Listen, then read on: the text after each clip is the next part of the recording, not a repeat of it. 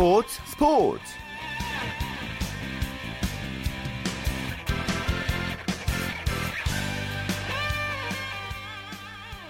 안녕하십니까 토요일 스포츠 스포츠의 아나운서 최시중입니다 미국 프로야구 LA 다저스의 류현진 선수가 시즌 2승을 기록했습니다 자, LG유난 상대로 7이닝 동안 8삼진 8개를 기록하면서 완벽한 피칭을 선보였는데요. 자, 8회까지 단 한 명도 2루로 내보내지 않으면서 팀의 6대0 승리를 이끌었습니다. 지난주와는 180도 달라진 그런 모습을 보였죠. 토요일에 함께한 스포츠 스포츠 야구 소식으로 시작하겠습니다. 오세의 윤세호 기자입니다. 윤 기자 안녕하십니까? 네, 안녕하세요. 부활에는 많은 시간이 필요하지는 않았어요. 코리안 몬스터 유현진 선수 오늘 완벽했잖아요? 네, 그렇습니다. 류현진 선수가 지난 샌프란시스코와의 경기에서 부진을 완벽하게 탈출했습니다. 오늘 류현진 선수는 애리조나 원정 경기에서 7이닝 2피안타 1볼넷 8, 8삼진 무실점으로 뭐 그야말로 마, 운드를 지휘했어요. 예. 어 그러면서 류현진 선수 오늘 시즌 2승에 성공했고요. 평균 자책점도 3.87까지 올라갔었는데 2.57로 꼭 떨어뜨렸습니다. 예. 특히 승부 걸 때 슬라이더를 많이 던졌고요. 효과를 봤어요. 네, 그렇습니다. 사실 류현진 선수의 주무기가 체인지업이었잖아요. 예. 그런데 오늘은 슬라이더를 더 많이 던졌습니다. 오늘 총 99개의 공을 던졌는데요. 이 중에 체인지업이 16개, 슬라이더는 19개였어요. 사실 류현진 선수가 우리나라에 있을 때는 그렇게 슬라이더가 좋지 않았었거든요. 그러니까 좋지 않아서 거의 던지지 않았었는데 예. 지난 시즌부터 다저스의 뭐 돈 매팅리 감독과 릭 허니컷 코치가 류현진한테 슬라이 류현진 선수에게 슬라이더를 좀 연마해라 슬라이더를 날카롭게 한번 만들어 봐라 이런 얘기를 많이 했습니다. 예. 그러면서 류현진 선수가 지난 시즌 후반기부터 슬라이더를 많이 사용하고 좀 날카로워졌고요.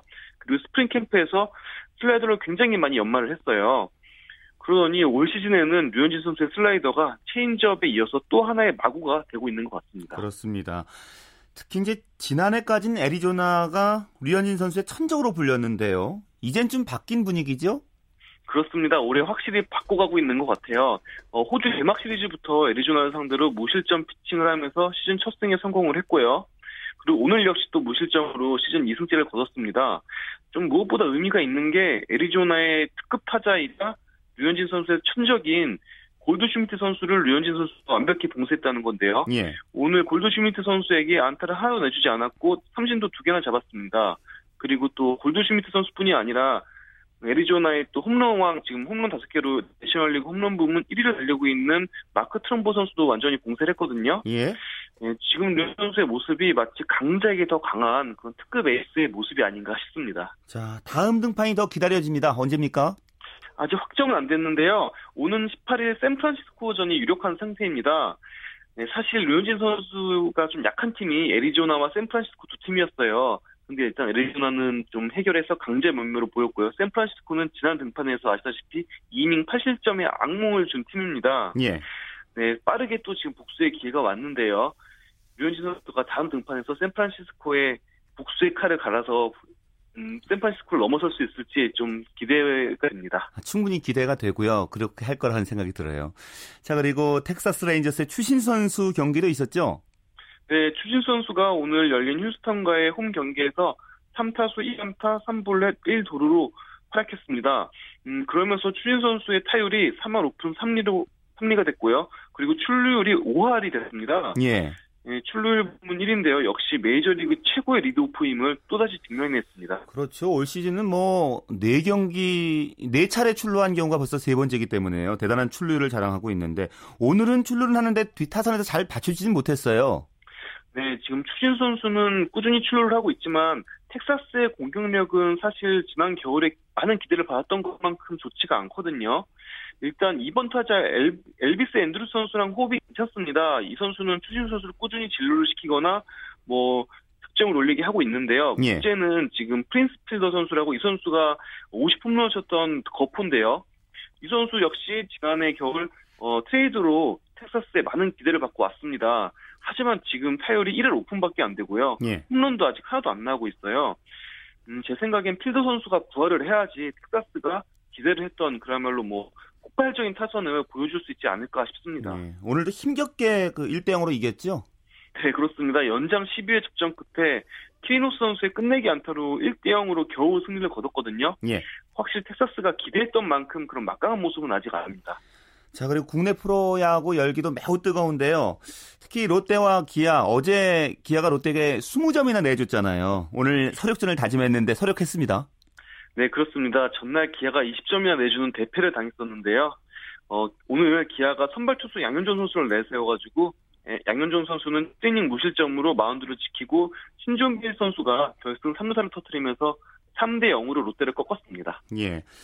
송승준 대 양현종의 그 경기 초반 투수전 양상도 보기 볼만했습니다. 그렇습니다. 양 팀 에이스가 동시에 출격한 만큼 경기도 예상대로 뭐 중반까지 투수전으로 흘러갔는데요. 예. 기아가 일단 소지점을 냈습니다. 2회 아까 말씀드렸듯이 신종일 선수의 1타점 3루타가 나왔고요. 곧바로 또 안치홍 선수와 적시타를 터뜨리면서 2대 0으로 경기가 흘러갔습니다. 예. 음, 팽팽하게 2점 차로 계속 흘러가다가요. 7회에 기아가 브렛 필 선수의 적시타로 3대 0을 만들었고 양현종 선수 뒤에 기아 불펜진이 무실점으로 끝까지 승리를 지키면서 기아가 어제 대패를 설욕했습니다. 예. 롯데가 오늘 지긴 했지만은 그 시즌 전부터 얘기했던 손아섭, 최준석, 히메네스 타선, 이른바 손석희 트리오라고 불리는데요. 처음 오늘 가동됐는데 어떤 모습 보였나요? 네, 큰 기대를 받았던 클린업 트리오인데요. 양현종 선수에게 완전히 묶여버리고 말았습니다. 어, 손아섭 최준석 선수가 각각 1안타씩을 쳤지만요. 히메네스 선수는 오늘 4타수 무안타로 침묵을 했거든요. 예. 오늘 롯데 타선 전체가 양현종 선수한테 뽑은 안타가 3개밖에 없었어요. 예. 그만큼 양현종 선수의 공이 오늘 좋았는데요. 음, 일단 손석희 트리오의 데뷔전은 어, 좀 실패에 가깝지 않았나 싶습니다. 예. 자, 그리고 LG 대 NC의 경기. NC가 시즌 초반 정말 만만치 않네요. 오늘도 LG를 이겼어요. 네, 오늘 NC가 LG의 10대 1 승을 거뒀는데요. 타선, 타선이 무려 17안타를 폭발했고요. 어, 특히 7회와 9회에 8점을 몰아 뽑는 그런 집중력을 보였습니다. 예. 그리고 외국인 타자인 에릭 TMG 선수 또한 5타수 4안타, 홈런 포함해서 5타수 4안타 2타점으로 맹활약을 펼쳤습니다. 예. 자, 오늘 NC의 선발이 이재학 선수였고요. 이재학 선수가 그 타자들 그 요리를 참 잘하죠. 네, 이재학 선수 이제는 뭐 리그를 대표하는 에이스 중 한 명으로 성장하고 있다 이렇게 생각해도 될 것 같은데요. 예. 지난해 신인왕을 수상했는데 이재학 선수의 목표가 올해 목표가 어, 팀의 4강 진출과 그리고 아시안 게임 승선이라고 해요. 그만큼 원대한 포부를 갖고 있는데요. 그 포부를 오늘 그대로 드러냈습니다. 오늘 7과 3분의 2이닝 1실점으로 LG 타자들을 요리했는데요. 예. 아, 이 선수 체인지업이 정말 마법, 마법 같았습니다. 그 보통 체인지업을 헛스윙을 유도하는 유인구로 이렇게 쓰는데요. 예. 올해, 리- 올해 이재학 선수는 체인지업을 존에 넣었다 뺐다 하면서 그야말로 뭐 마음대로 구사하고 있어요. 예. 거기다 고저, 고저차까지 이렇게 조절을 하면서 LG 타자들의 히팅 포인트를 완전 잃어버리게 만들었거든요. 네, 올해 이재학 선수의 활약이 굉장히 기대가 됩니다. 예. 반면에 LG는 팀 분위기가 지난해와는 좀 달라서요. 침체 원인이 뭘까요? 네, 일단 LG가 작년에 팀 평균 자책점 1위를 하면서 투수 마운드의 팀이 됐었어요. 예. 근데 올해 좀 시즌 개막에 투수들의 컨디션이 맞춰지지 않았거든요. 류제국 선수도 그렇고 코리 리오단 선수도 그렇고 그리고 새 외국인 선수인 에버렛 티포드 선수도 오늘 데뷔전을 치렀고요. 예. 그러면서 전발적 전반적으로 투수진이 갖춰지지 않은 채 시즌 개막을 맞이했습니다. 지금 투타의 밸런스가 좀 맞지 않는 상태고요. 예. 그래서 뭐 지는 패턴이 득점 쟁탈전을 벌이다가 뭐 어제처럼 11대 12로 패하던가 그렇죠. 아니면은 투수전 속에 뭐 1대 2로 패하던가 좀 이런 식으로 지금 패배를 많이 하고 있습니다. 예. 밸런스가 아직 맞지 않는데요. 일단 오늘 어, 에버렛 티포드 선수가 괜찮은 데뷔전을 치렀고요. 예. 선발진도 좀 안정화가 되고 있습니다. 그만큼 LG가 좀 투수진이 어, 100% 컨디션을 찾는다면은 그때부터 다시 치고 올라갈 수 있지 않을까 네, 이렇게 예상해 봅니다. 예. 자, 그리고 삼성 대 SK 오늘 가장 늦게 경기가 끝났는데요. SK 오늘 중심 타선의 힘이 뭔가를 보여줬군요. 네, 그렇습니다. SK가 12안타, 삼성이 11, 10안타를 치는 난타전이 펼쳐졌는데요. 예. SK가 최정과 이재원 선수가 8타점을 합작하면서 어, 삼성의 10대 7로 승리를 거뒀습니다. 어, 특히 이재원 선수를 지금 주목하지 않을 수가 없는데요. 이 선수가 사실 어, SK의 외국인 타자죠. 스카 선수의 공백을 완전히 메웠습니다. 스카 선수가 어제 슬라이딩을 하다가 엉덩이 근육통으로 오늘 빠졌거든요. 예. 하지만 이재원 선수가 오늘 4타수 3안타 5타점으로 맹타를 휘둘렀습니다. 음. 어, 사실 이 선수 그 2006년도에 SK가 류현진 선수를 지명하지 않고 선택한 포수거든요. 그렇죠. 네, 그만큼 공수에서 잠재력이 어마어마하다는 평가를 들었었는데요. 늦게나마 지금 공격력에서 빛을 보고 있는 게 아닌가 싶습니다. 예. 자, 끝으로 한화 대 넥슨의 경기 유난히 역전패를 많이 당한 한화가 오늘도 예외가 아니었습니다. 네, 그렇습니다. 하나가 넥센의 홈런포를 견뎌내지 못하고 2대 6으로 도 역전패를 당했습니다. 하나는 3회 고동진 선수의 적시타로 먼저 앞서갔지만요. 4회를 기점으로 넥센이 유한준, 로티노, 박병호 선수의 홈런포가 차례로 터지면서 또 하나가 역전패를 당하고 말았습니다. 예. 지금까지 팀 순위도 좀 짚어주실까요? 네, SK 상승세가 굉장히 무섭습니다. 오늘까지 팀 순위가요. SK가 9승 4패로 1위를 달리고 있고요. 그리고 오늘 또 위닝 시리즈를 일찍 결정지은 어, NC가 7승 4패로 2위에 있습니다. 그리고 뒤로 넥센이 8승 5패, 롯데가 5승 1무 4패, 기아가 6승 7패, 두산이 5승 6패, 삼성이 3승 6패, LG가 3승 1무 6패, 하나가 4승 8패로 이렇게 어, 순위를 형성하고 있습니다. 예, 알겠습니다. 말씀 고맙습니다. 네, 감사합니다. 네, 국내외 야구 소식 오센의 윤세호 기자와 함께했고요. 이어서 베스트 11의 손병호 기자와 함께 축구 소식도 살펴보겠습니다. 안녕하십니까? 네, 안녕하세요. 자, K리그 경기 살펴보죠. 포항의 힘 대단하네요. 오늘 경기에서 제주를 꺾었습니다. 네, 그렇습니다. 네, 포항이 제주를 꺾고 리그 선두로 도약했습니다. 오늘 오후 4시 포항 스틸야드에서 펼쳐진 K리그 클래식 8라운드에서 포항이 3골을 몰아치며 제주를 3대 0으로 완파했습니다.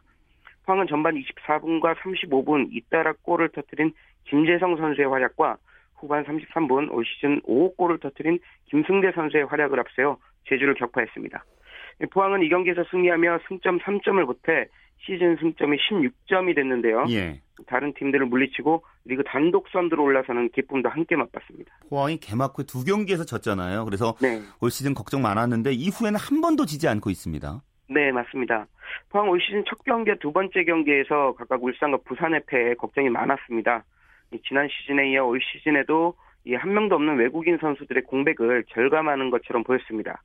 그러나 3라운드부터 반전에 성공하더니 오늘 경기까지 총 6경기에서 5승 1무를 기록하는 정말 놀라운 상승세를 보이고 있습니다. 예. 포항은 이 과정에서 전북과 같은 강팀을 격파하는 등 정말 대단한 모습 보이고 있는데요. 황선홍 감독의 리더십과 기도력이 빛을 발해 팀에 큰 힘이 되고 있습니다. 특히 어린 선수들의 활약이 그 상승세 한 몫을 톡톡히 하고 있어요. 네. 포항은 올 시즌 김승대, 문창진, 그리고 이창훈 같은 어린 선수들이 좋은 기량을 발휘하면서 지난해 못지않은 힘을 과시하고 있습니다. 특히 김승대 선수는 오늘 열린 제주전에서 시즌 5호 골을 터뜨리며 득점 랭킹 공동 선두에 올라섰습니다. 울산 소속인 김신욱 선수와 어깨를 나란히 한 것으로 올 시즌 김능, 김승대 선수의 득점 행진을 좀 주목해야 될 것 같습니다. 예. 네, 그리고 포항의 실질적 에이스 구실을 하고 있는 이명준 선수의 활약도 빼놓을 수 없는데요. 이명준 선수 올 시즌에만 3골 6도움을 기록하며 공격 포인트 부분 단독 선두를 질주하고 있습니다. 예. 자 그리고 전주에서는 선두 싸움을 한 두 팀이기 때문에 관심을 모은 경기였죠. 전북 대 울산. 오늘 전북이 울산을 꺾었습니다. 네, 이 선두 싸움을 하는 것과 더불어 현대가 라이벌전으로 관심을 모은 전북과 울산 경기는 전반 15분에 터진 이동국 선수의 페널티킥 결승골에 힘입은 전북이 울산을 1대 0으로 격파했습니다. 예. 이, 이 경기는 오늘 오후 2시 30분 전주 월드컵 경기장에서 열렸는데요. 이동국 선수는 0대 0이던 전반 15분 울산 김치곤 선수의 파울로 얻어낸 페널티킥을 직접 성공시키며 팀의 귀한 결승골을 안겼습니다. 이동국 선수 올 시즌 K리그 클래식 2호 골인데요. 전북은 이 골에 힘입어서 라이벌 울산을 꺾고 정말 귀한 승점 3점을 음. 얻을 수 있었습니다. 오늘 포항 이기고 전북 이기고 울산 졌기 때문에 순위표가 좀 바뀌었겠네요? 네, 그렇습니다. 예, 오늘 포항이 승점 3점을 획득하면서 1위로 올라갔고요. 예. 예, 전북도 승점 3점을 못해 승점이 14점이 되면서 이 지난 6라운드까지 1위였던 울산을 밀어내고 2위로 올라섰습니다. 그렇군요. 예. 자, 그리고 서울에서 열린 경기는 0대 0 무승부로 끝났다고요? 네. 오늘로 4시 서울 월드컵 경기장에서 열린 경기에서는 이 홈팀 서울과 원정팀 경남이 0대 0 무승부를 기록했습니다. 이 두 팀은 이 경기에서 각각 10개의 슈팅을 터뜨리는 등 골을 얻기 위해 노력했지만 마지막 슈팅의 정확도가 떨어지면서 상대 골문을 여는데 실패했습니다. 예. 서울 홈에서 서울이 홈에서 경남을 상대로도 골을 넣지 못하면서 좀 심각한 골 결정력 문제에 직면하게 됐는데요. 최용수 감독이 과연 어떤 해법을 제시할지 주목됩니다. 예. 내일 열리는 경기 일정도 소개해 주실까요? 네. 이 내일은 1부 리그인 K리그 클래식 3경기와 2부 리그인 K리그 챌린지 2경기가 열립니다. K리그 클래식 경기는 내일 오후 2시부터 시작합니다. 네, 먼저 성남은 탄천 종합운동장에서 상주를 상대로 경기하고요. 전남은 광양 축구 전용구장에서 부산을 상대로 리그 8라운드 경기를 치릅니다. 예. 이어 오후 4시부터는 인천과 수원의 경기가 열립니다. 이 두 팀은 인천 축구 전용 경기장에서 한판 승부를 펼칠 예정입니다. K리그 챌린지 경기는 모두 내일 오후 2시에 시작합니다. 대전은 홈에서 광주를 상대로 리그 4라운드를 치르고요. 부천은 강원을 홈으로 불러들여 시즌 첫 승에 도전하게 됩니다. 예. 자, 유럽에서 뛰고 있는 선수들 좀 활약을 해줘야 될 텐데 좀 잠잠하기 때문에 월드컵 앞두고 있는 홍명보 감독 좀 고심이 크겠어요. 네, 그렇습니다. 이 손흥민, 기성용, 이청용 등 유럽에서 활약하고 있는 우리 선수들의 활약이 조금 뜸한 상태입니다.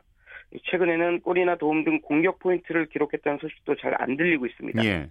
그나마 독일 분데스리가 아우크스부르크에서 뛰고 있는 홍정호 선수 정도가 최근 소속팀 경기에 자주 나서는 등 분전하고 있는 게 다행스러울 정도입니다. 예. 우리 선수들이 동반 부진한 가장 큰 이유는 소속팀이 슬럼프에 빠진 경우가 많기 때문인데요. 잉글랜드 프리미어리그에서 뛰고 있는 기성용 선수와 김보경 선수 소속팀은 나란히 강등권에 머물러 있고요. 독일 분데스리가에서 활약 중인 손흥민 선수의 소속팀 레버쿠젠은 최근 감독이 경질되는 등 큰 혼란을 겪고 있습니다. 이렇게 소속팀이 흔들리고 있어서 우리 선수들도 부진에서 벗어나지 못하고 있는 모양새입니다. 예. 월드컵 얼마 남지 않았기 때문에요. 대표팀 코치들이 이 선수들 몸 상태 좀 점검하러 유럽 나갔죠? 네. 이 어제인 지난 11일 오후 이 홍명보 코칭 스태프인 김태영 코치와 박건하 코치가 유럽으로 날아갔습니다. 두 코치는 앞으로 9박 10일 일정으로 독일과 영국 등을 돌며 우리 선수들의 경기력과 몸 상태 등을 점검할 예정입니다. 예. 이번 출장에는 대표, 대표팀 황인우 의무팀장과 공윤덕 트레이너도 동참했는데요. 단순히 현지에서 경기를 관전하고 선수들과 이야기만 나누는 것이 아닌 선수들의 정확한 몸 상태도 함께 체크할 예정입니다. 예, 이번 주말엔 좀더 좋은 모습 보여주길 저희도 바라고 있는데 경기 일정 어떻게 됩니까? 네, 먼저 오늘 밤 10시 30분에는 독일 분데스리가 마인츠에서 활약하고 있는 구자철 선수와 박주호 선수의 경기가 열립니다. 이어 밤 11시부터는 잉글랜드 프리미어리그에서 뛰는 기성용 선수의 소속팀 썬더랜드 경기와 김보경 선수의 팀 카디프 시티 경기가 동시에 시작합니다. 예. 내일 밤 10시 30분에는 손흥민 선수의 소속팀이죠. 레버쿠젠 경기가 열리고요. 1시간 뒤인 밤 11시 30분부터는 네덜란드에서 뛰고 있는 박지성 선수의 경기가 시작됩니다. 마지막으로 독일 분데스리가 아우크스부르크에서 뛰고 있는 지동원 선수와 홍정호 선수의 소속팀 경기는 월요일인 월요일인 새벽 12시 30분에 시작합니다. 예, 알겠습니다. 소식 잘 들었습니다. 네, 고맙습니다. 네, 지금까지 국내외 축구 소식 베스트 11의 손병화 기자와 함께했습니다.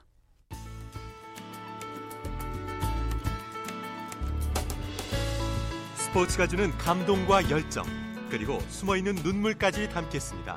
스포츠 스포츠 최시중 아나운서와 함께합니다.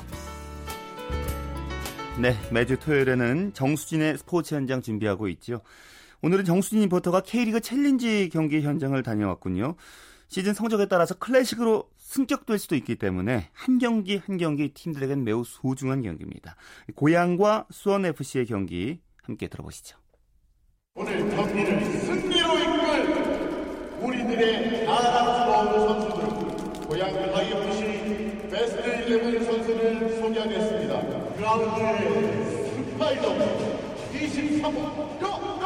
네, 여기는 고양 종합운동장인데요. 지금 2014 K리그 2부 리그인 K리그 챌린지 고양 하이FC와 수원FC가 4라운드 경기를 치르고 있습니다. 오늘 고양 하이FC는 리그 2연승이자 홈 첫 승에 도전하는데요. 지금부터 그 현장 함께 해보시죠. 힘찬 펼쳐라 승리를 위해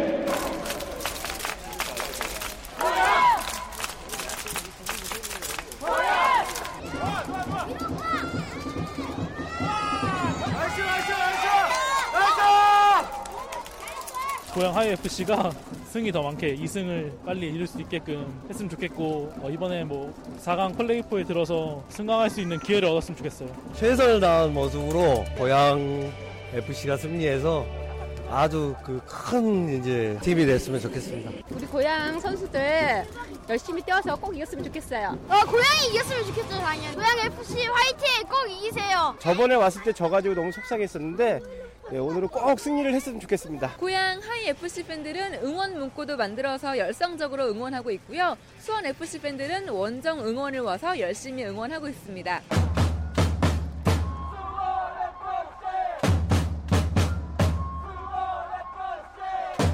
저희는 수원 FC 서포터즈인 리얼크루이고요. 지난 경찰한테도 3대 0으로 크게 지고 해서 이번에는 그리고 저희가 고양한테도 상대 전적으로도 좀 밀려요. 그래서 이번에는 좀 이겨가지고 동등하게 만들었으면 싶은데 아 좀 힘들죠. 왔다 갔다 하는 게 좀 힘들긴 한데 그래도 경기 있는데 또 응원 와야죠. 어, 팬이니까. 네, 수원 꼭 이겼으면 좋겠고요. 계속 끌어올라가서 좀 상위권 유지했으면 좋겠어요. nice nice 네,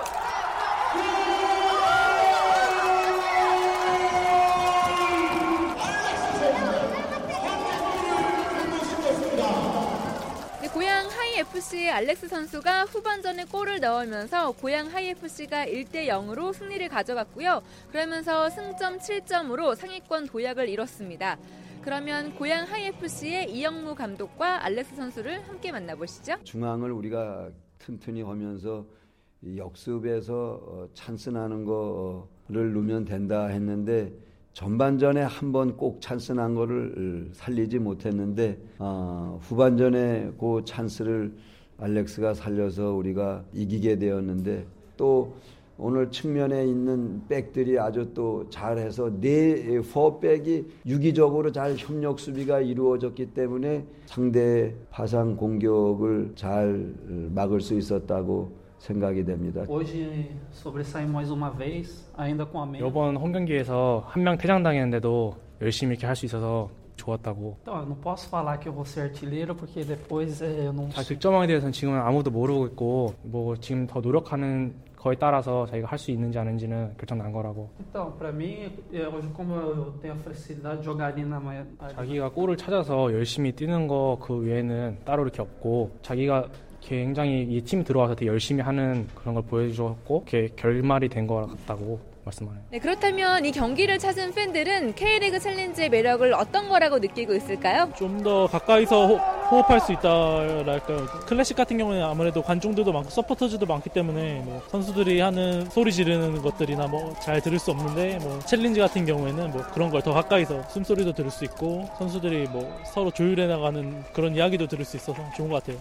물론 경기적인 면에서는 많이 차이가 날 수도 있고 뭐 관중의 분위기라든 지 그런 것도 있지만 뭔가 이렇게 어차피 저 선수들이 성장해서 더 좋은 무대로 갈 수 있는 기초적인 토대를 보고 있다는 게 훨씬 저한테는 뜻깊게 느껴지는 더 성장하는 모습들이 5년 후, 10년 후가 될 수 있으니까 미리 봐두는 것도 참 큰 추억이 되지 않나 하는 생각이 듭니다. 챌린지는 좀 사람도 적고 이제 응원하는 사람이 많이 없으니까 우리만의 좀 만들어갈 수 있는 매력 이런 게 있는 것 같아요. 그래서 그런 것도 좋고 선수들도 더 노력하는 모습 많이 보이니까 그런 것도 좋고요. 챌린지도 더 사랑해 주셨으면 좋겠고 관중이 적어서 좀 그렇긴 하지만 일단 골이 많이 나니까 경기가 재밌고 더 애착이 가고 더 열심히 나오게 되더라고요. 1부 리그가 아니라 2부 리그라서 조명을 덜 받고 하니까 선수들 각자 더 열심히 해서 더 좋은 팀으로 이적하든가 아니면 이 팀에서 열심히 해서 우승을 하든가 각자 목표가 있겠지만 다들 열심히 하니까 저희들도 더 열심히 하게 되고요. 네, 지금까지 K리그 챌린지 고양 하이FC와 수원FC와의 경기 전해드렸고요. 저는 정수진이었습니다.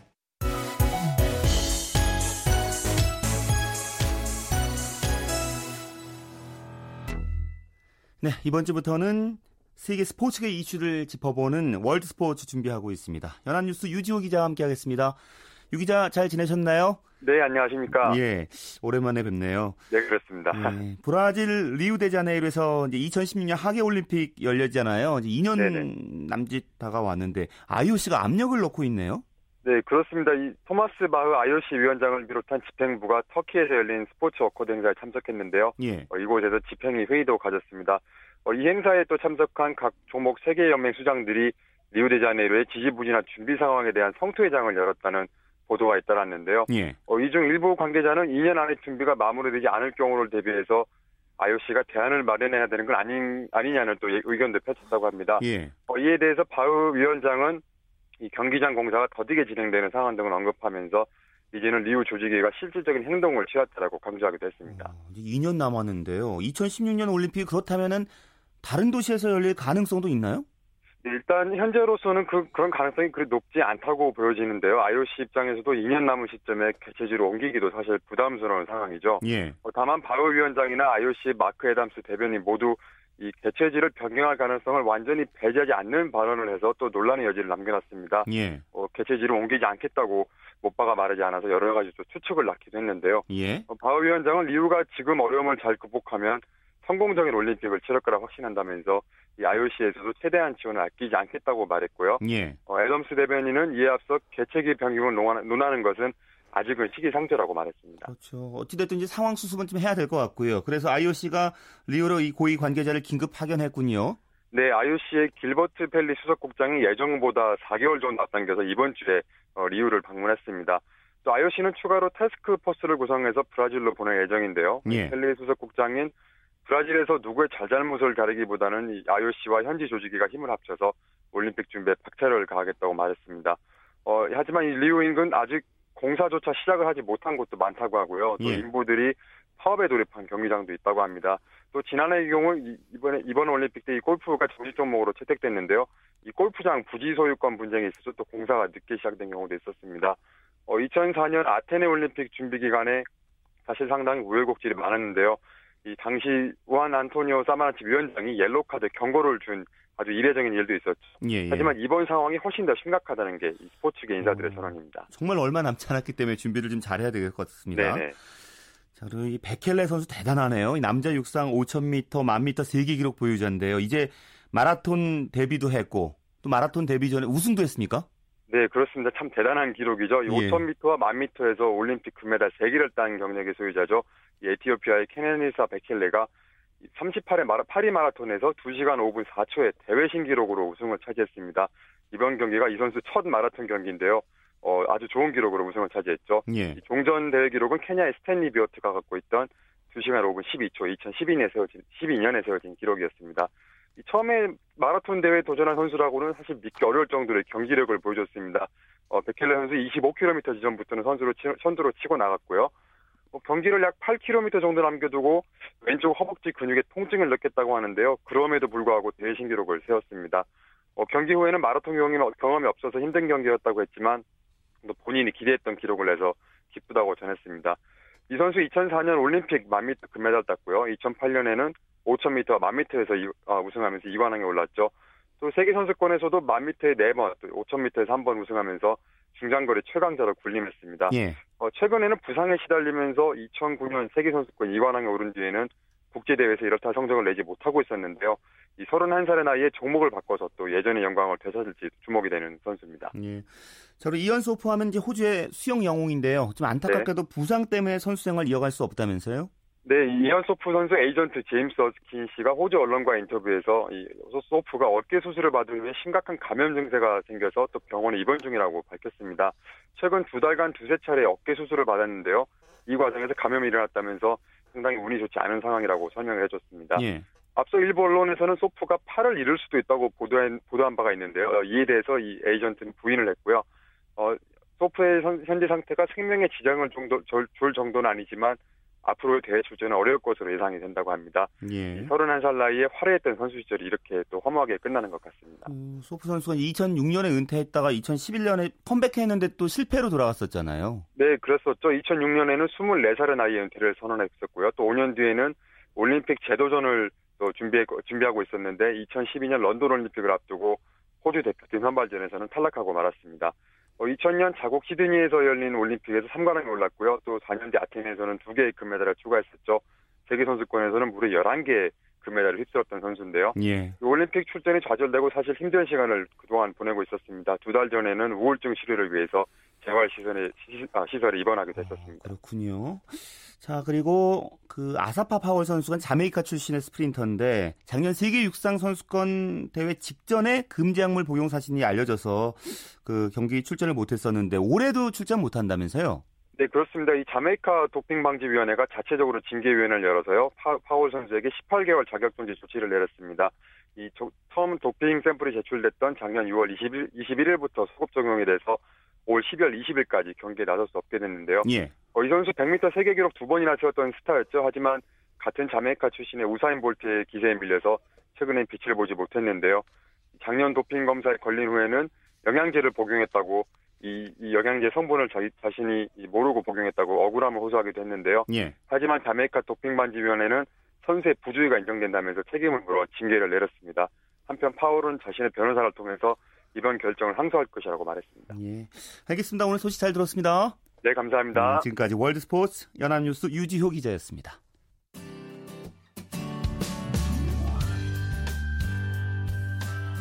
스포츠를 듣는 즐거움. 스포츠, 스포츠. 최시중 아나운서와 함께합니다. 네, 스포츠 라이벌의 세계 시간입니다. 한겨레 신문 김동훈 기자 함께하겠습니다. 어서 오십시오. 네, 안녕하세요. 지난주에 프로농구 형제 라이벌 문태종, 문태영 선수 소개해 주셨는데 이번 예. 주도 계속 이어가야겠죠. 예, 그렇습니다. 오늘은 두 선수가 국내 무대에서 보여준 활약상과 이 두 선수의 플레이 스타일 그리고 치열했던 두 선수의 맞대결 이런 이야기를 좀 소개해드리겠습니다. 예, 어찌됐든 챔피언 결정전에서 문태영 선수가 예. 동생이 웃었어요. 그렇습니다. 자, 두 선수 사실 그동안 한국 무대에서 보여준 활약은 대단하잖아요. 예, 그렇습니다. 우선 한국에 먼저 온 선수는 동생 문태영 선수죠. 예. 이 국내 무대 데뷔 시즌에 득점왕에 올랐어요. 그러니까 평균 득점이 21.9득점. 그때 외국인 선수들을 모두 제치고 유일하게 평균 20득점 이상을 기록하면서 득점왕에 올랐는데요. 그리고 그 이듬해에도 평균 22득점으로 더 좋아졌지만 에런 헤인즈에 이어서 득점 2위로 밀렸어요. 하지만 이제 이번 시즌에 마침내 챔피언전 MVP에 등극을 했죠. 예. 문태종 선수도 데뷔 첫 해와 이듬해에 이 동생 문태영 선수에 이어서 국내 선수 득점 랭킹 2위에 올랐고요. 무엇보다도 소속팀 전자랜드를 3시즌 연속 플레이오프에 그 진출, 진출시킨 그런 공로가 있죠. 예. 우승 반지는 동생 문태영 선수만 두 개가 있는데 작년과 올해 소속팀 울산 모비스가 2년 연속 우승에 성공하면서 두 번이나 형은 없는데 동생이 두, 두 개나 좀 반지를 끼게 됐어요. 어머님 좀 아쉽겠어요. 이번에는 네. 형이 반지 탔으면 했을 텐데. 네, 그렇습니다. 그 두 선수 포지션은 같잖아요. 예, 그렇죠. 근데 예. 어, 포지션은 둘 다 포워드긴 하지만 예. 그 신장 차이는 좀 제법 나요. 그 프로필상으로 형 문태종 선수가 키가 199에 95kg, 동, 동생 문태영 선수는 키가 194에 100kg. 그러니까 형이 키가 5cm가 더 크고요. 몸무게는 동생이 5kg이 더 나갑니다. 플레이 스타일은 좀 차이가 있습니다. 예, 그렇습니다. 둘 다 포워드긴 하지만 형 문태종 선수는 외곽 슛을 잘 쏘는 그 스몰 포워드 3번 자리를 맡고 있고요. 예. 동생 문태영 선수는 골밑 돌파를 잘합니다. 그러니까 파워포워드인데 4번 자리죠. 키는 형이 좀 조금 더 크지만 사실 동생이 좀 몸, 몸집이 좀 나가기 때문에 그렇죠. 예, 파워포워드 역할을 잘하고 있죠. 이 동생 문태영 선수는 득점 능력이 좀 탁월한데요. 이 3점 슛이 뭐 이렇게 그 좋은 편은 아니지만 중 중장거리 슛 그리고 무엇보다도 저돌적인 그 돌파가 아주 돋보이는 선수죠. 형 문태종 선수는 반면에 이제 3점 슛 외곽 슛이 아주 좋죠. 어, 그리고 또 어시스트 능력이 뛰어나요, 동생보다. 이 시야가 굉장히 넓은. 어쨌든 두 선수 다 개인기만큼은 뭐 KBL 최고다, 이렇게 볼수 그렇죠. 있습니다. 두 선수 이제 한국에 와서 처음으로 맞대결 펼치고 있는 거라면서요? 예, 그렇습니다. 그러니까 프로 외국 리그 유럽 무대에도 많이 있었고요. 그 많이 있었지만 둘이 이제 프로에 들어와서 맞대결을 펼친 게 우리나라에 와가지고 처음 있는데요. 이게 이제 동생이 먼저 오고 2010년에 이제 형이 한국에 이듬해 오면서 역사적인 첫 두 선수의 맞대결이 2010년 10월 31일, 그러니까 10월의 마지막 날이었는데 이 커다란 관심 속에 첫 형제 형제 대결이 펼쳐졌죠. 예. 근데 이날 굉장히 재밌었어요. 그 형이 속한 팀이 이제 전자랜드고 동생이 LG에 속해 있었는데 전자랜드가 형의 그 문태종 선수의 팀이 87대 85 두 점 차로 이겼거든요. 근데 막판에 동생 문태종 선수가 3점 슛을 던졌는데 이게 성공을 했는데 라인을 밟은 거예요. 아, 그렇군요. 그러면서 이제 그 희비가 엇갈린 그런 일화가 있고요. 어쨌든 첫 시즌에 형이 4승 2패로 앞섰고 그 다음 시즌부터 3년 내리 3승 3패예요. 그러니까 첫 해만 형이 4승 2패로 앞섰고 그다음에 3년 연속 3승 3패로 우열을 가리기가 힘들어서 예. 정규리그 맞대결 종합 성적은 형 문태정 선수가 13승 11패로 좀 앞섭니다. 그렇군요. 금년에 이제 챔피언전에서 만났고요. 예. 플레이오프에서도 만난 적이 있다면서요? 그렇습니다. 이 바로 작년이었습니다. 지난해 4강 플레이오프에서 만났는데 이 동생이 형을 이겼죠 그때도. 이 당시 이제 동생 그 문태영 선수의 소속팀인 모비스, 형이 전자랜드 소속이었는데 모비스가 3전 전승을 거뒀어요. 근데 이번에 챔피언전에서도 동생 팀 모비스가 형이 속한 LG한테 4승 2패로 우승을 차지했지 예. 않습니까? 그러니까 결과적으로 어, 플레이오프 포스트 시즌에서는 어, 7승 2패로 문태영 선수가 훨씬 앞서요. 그렇죠. 그러니까 정규리그에서는 형이 좀 앞섰는데 그 포스트 시즌에서는 동생이 더 앞서서 종합적으로 두 형제 맞대결이 33번 이루어졌는데 18승 15패로 동생 동생이요? 선수가 예, 세 번 더 웃었어요. 또 중요할 때 거기 또 아, 예. 앞서고 있고요. 예, 그렇습니다. 그 두 선수 정규리그 기록과 맞대결 기록에는 좀 차이가 있나요? 그러니까 이 올 시즌 두 선수의 그 정규 시즌 기록을 보면 쉰 네, 쉰네 경기 모든 경기를 두 선수 다 뛰었거든요. 예. 어, 형 문태종 선수를 먼저 보면 득점이 13.5득점, 동생은 14.8득점, 동생이 조금 앞섰죠. 예. 리바운드 형이 4개, 동생이 5.7개, 리바운드도 형- 동생이 좀 더 많았고요. 어, 이게 지금 정규리그 토탈 성적인데 맞대결로 압축해서 보면 이 두 선수가 서로 매치업이 되는 경우가 많지 않습니까? 그러니까 이 내가 넣느냐, 내가 막느냐 뭐 이런 싸움인데 올 시즌 정규리그 6경기 성적을 보면 형 문태종 선수가 13.5득점, 동생이 18.2득점. 예. 맞대결에서는 동생이 훨씬 더 올라가죠. 그러네요. 근데 리바운드에서는 형이 4개, 동생이 3.7개. 형이 좀더 잡았죠. 네, 비슷하고요. 예, 무엇, 무엇보다도 어시스트인데 어시스트는 형이 2.3개, 동생이 1.3개. 그러니까 어시스트 숫자는 또 형이 또 많죠. 그러니까 그렇군요. 득점은 동생, 리바운드, 어시스트는 형이 정규리그에선 좋았습니다. 예. 챔피언전 6경기는 어떻게 됐나요? 이건 좀 많이 달라졌는데요. 예, 예, 두 예. 선수의 그 기록 차이에서 희비가 엇갈렸다고 해도 과언이 아니에요. 그러니까 이번에 6차전까지 보면 두 선수 중에 누가 더 뛰어난 활약을 했느냐 이게 승패를 갈랐어요. 그런 그런 경기가 6경기 그렇죠. 중에 5경기나 됐거든요. 예. 어, 그만큼 이제 두 팀 모두 두 선수가 차지하는 비중이 컸다는 얘기도 되는데요. 기록을 보면 동생이 경기당 22.2득점, 형이 어, 형보다 저, 이 득점이 훨씬 많았고 형이 예. 16.8득점, 리바운드도 동생이 8개, 형이 4.5개. 어시스트만 형 문태종 선수가 경기당 3.2개로 동생을 한 두 배 정도 앞섰, 음. 앞섰는데요. 결국 득점에서 뭐 평균 득점 6득점 정도를 더 동생이 많이 했고 리바운드도 두 배가량 동생이 더 잡아내면서 동생 문태영 선수가 MVP에 등극을 그렇죠. 했는데 모비스가 그래서 또 정상에 등극하고요. 그렇죠. 두 선수 모두 정규리그보다 챔피언전에서 활약이 더 좋았습니다. 예. 친형제인데 어쨌든 역시 뭐 선수들 경쟁은 심했어요. 몸싸움도 예. 치열했고. 그렇습니다. 올 시즌 정규리그 마지막 맞대결 때 그 피까지 나는 피를 보는 그런 일이 예, 예. 있었는데요. 몸싸움을 하다가 동생 문태영 선수 손등에 피가 났거든요. 그러니까 형 문태종 선수는 세게 안 친 것 같은데 하면서 미안하다 이렇게 사과는 했죠. 예. 또 챔피언전 내내 치열한 몸싸움을 벌였는데 또 재밌는 게요. 이 와중에 문태종 선수의 그 패스 미스가 문태영 선수한테 연결이 되는 장면이 있었죠. 그래서 형이 동생한테 그 패스한 골, 예. 어시스트한 골이 돼서 화제가 되기도 했었죠. 예, 알겠습니다. 말씀 고맙습니다. 네, 감사합니다. 한겨레 신문 김동훈 기자였습니다. 리듬 체조의 요정 손연재 선수가 매우 의미 있는 기록을 작성했군요. 이탈리아에서 열린 FIG 월드컵 후프 예선에서 역대 월드컵 개인 최고점을 기록했습니다. 볼과 후프 점수를 합한 중간 순위에서 5위를 기록 중인데요. 자, 2회 연속 개인 종합 메달을 거머쥘지 기대를 모으고 있습니다. 스포츠 스포츠 오늘 준비한 소식은 여기까지입니다. 내일도 풍성한 스포츠 소식으로 찾아뵙겠습니다. 함께해 주신 여러분 고맙습니다. 지금까지 스포츠 스포츠 아나운서 최시중이었습니다.